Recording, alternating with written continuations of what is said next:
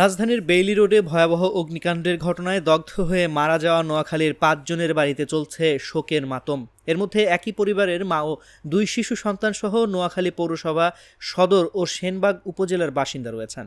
শুক্রবার বিকেলে নোয়াখালী পৌরসভার এক নম্বর ওয়ার্ডের মোস্তফা কন্ট্রাক্টর বাড়ির আশিক আহমেদের স্ত্রী নাজিয়া আক্তার, তার ছেলে আরাহান ও আদিয়ানকে মাইজদির আল জামিয়াতুল ইসলামিয়া মাদ্রাসা প্রাঙ্গণে জানাজা শেষে পারিবারিক কবরস্থানে দাফন করা হয়।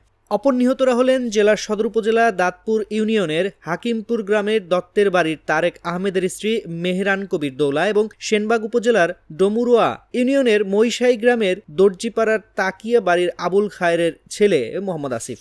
একই পরিবারের নিহত তিনজনের স্বজন মোহাম্মদ রাসেল জানান, পনেরো থেকে ষোলো বছর ধরে ব্যবসার সুবাদে ঢাকা থাকেন আশিক। স্ত্রী ও দুই ছেলেকে নিয়ে বেইলি রোডের একটি বাসায় ভাড়া থাকতেন তিনি। কয়েকদিন আগে মালয়েশিয়া থেকে আশিকের দুই বন্ধু ঢাকায় আসেন। বৃহস্পতিবার রাতে দুই সন্তান সহ তারা মোট ছয়জন বেইলি রোডের একটি রেস্টুরেন্টে যান। তাদের সঙ্গে আশিকের যোগ দেওয়ার কথা ছিল, কিন্তু আগুন লাগার আগ পর্যন্ত তিনি সেখানে যাননি। পরে ফিনল্যান্ড থেকে এক আত্মীয় বিষয়টি জানালে তারা আশিক ও নাজিয়ার মোবাইলে অনেকবার কল দিলেও তারা কেউ ধরেননি। পরে জানা যায়, আগুনে নাজিয়া ও তার দুই সন্তান দগ্ধ হয়ে মারা গেছেন।